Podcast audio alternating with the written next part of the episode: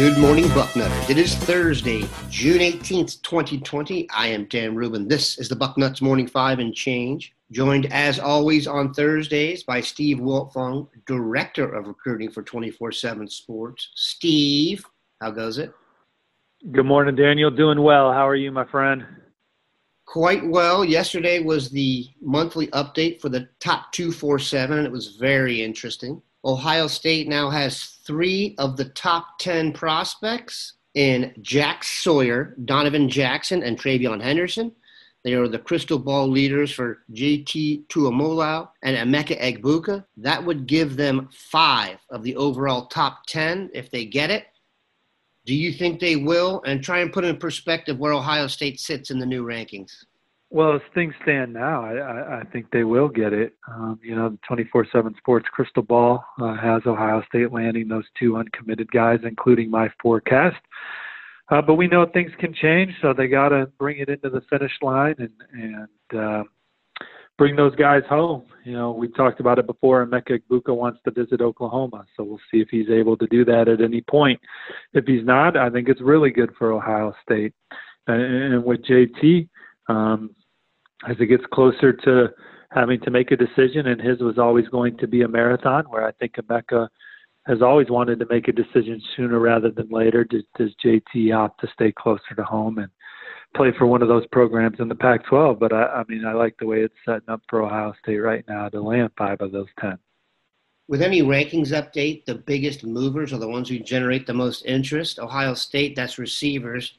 Jayden Ballard rose Marvin Harrison Jr. fell. Could you just quickly summarize why each happened?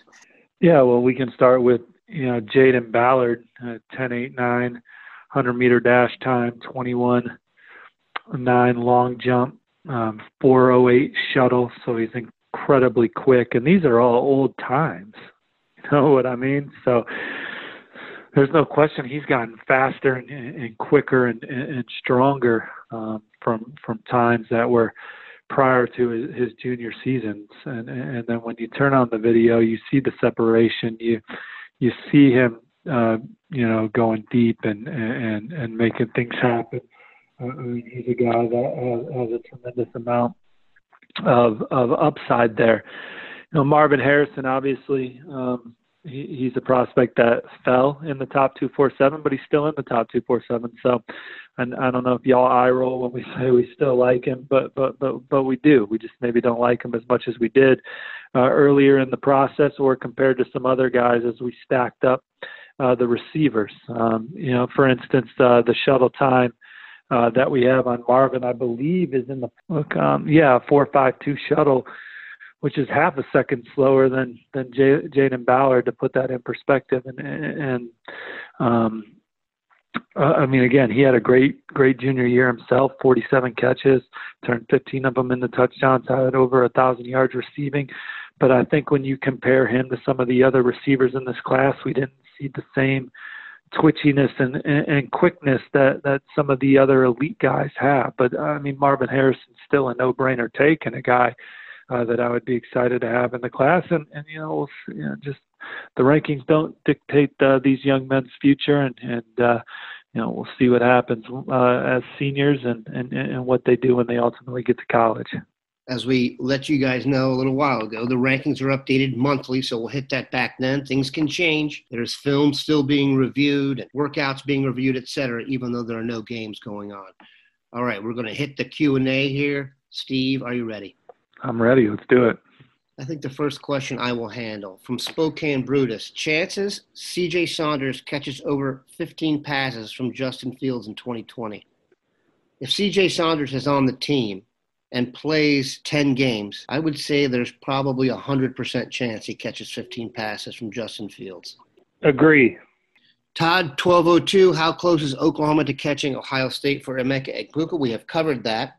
Cruton season, very prolific and excellent poster. Steve, how much do you like your crystal ball of Jager Burton to Ohio State? I haven't been told to change it, so um, I think that Ohio State still has as good a chance as any of those schools to land Jager Burton. I just think that they've gone from clear leader in the spring when I put that pick in to Kentucky and Alabama being right there uh, for Jager Burton. So um, he he wants to take his visits. He's not in a rush to decide. Um, I, I think he still likes Ohio State a lot, uh, but I don't feel as good about that pick as when I logged it. Quick break, come back and nail the rest of these questions. We are back. These two individuals have become serious topics, hot topics. Borny 22 wants to know, Steve, what is more likely to happen? J.C. Latham decommitting from Alabama or Tristan Leigh committing to Ohio State? I would say it's more likely that Tristan Leigh were to commit to Ohio State than J.C. Latham would decommit from Alabama. Nothing's impossible in recruiting, as every school knows. I, do think Ohio State is on the rise with Tristan Leigh. I, I mean, I wouldn't say they're in pole position or anything, but I talked to him this week, and the five star told me that the team that's made the most the, the most um, made up the most amount of ground during quarantine season has been Ohio State. And he's had weekly meetings with Coach Stud, and he's got a relationship with Ryan Day, and he sees the Ohio State recruiting class. He's been to Ohio State. Uh, he sees the player development, and and I really think he's starting to connect with the Buckeyes, and he seems real excited uh, uh about that opportunity. And I think they're in the top three, four, or five for for Tristan Leigh right now, which a month ago I wouldn't have said that.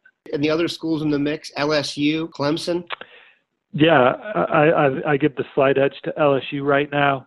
Uh, Clemson's in there. Alabama's rising as well. Oklahoma's in the thick of it. He wants to visit Oklahoma. He wants to visit the Florida schools, Florida, Florida State. A lot of recruiting still to be done with Tristan Leigh. So, in my prior life, when I was getting started in the business and covering high school football, Tristan Leigh's high school, Robinson, was probably the high school I spent the most time at. Absolute powerhouse, 4,000 kids, great tradition.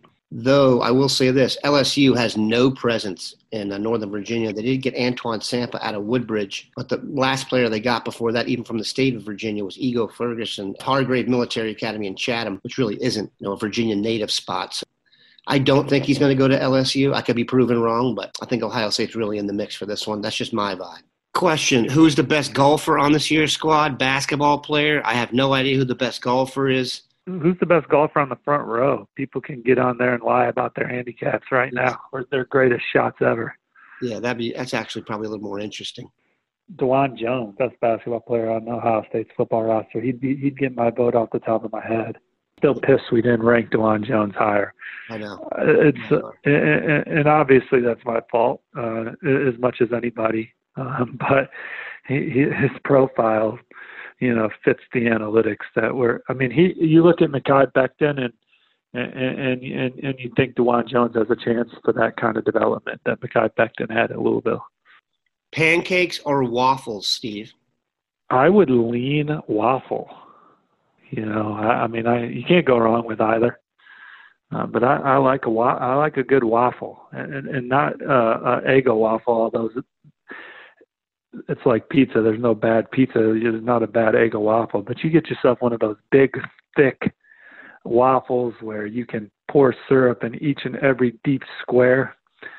Uh, put some put some sugary toppings on there. Uh, I'm a waffle guy all the way. I like both. It does depend on who's making them. I did hear someone say the other day that when they go to a diner, the first thing they do is order pancakes for the table, like an appetizer, because everybody wants them. I had never done that. I'm going to start doing that. That's an awesome practice. Last one from Eric8771. Do you think Ben Christman will be a guard or a tackle? He got moved from tackle to guard in the rankings. What's your vibe?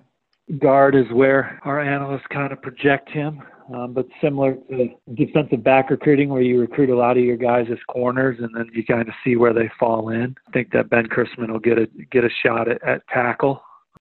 We appreciate Steve stopping by. We didn't. If we didn't get to your question, Steve will try and double back and hit it on the board. Have a good one, Bucknutters. Take care, y'all. See you on the front row.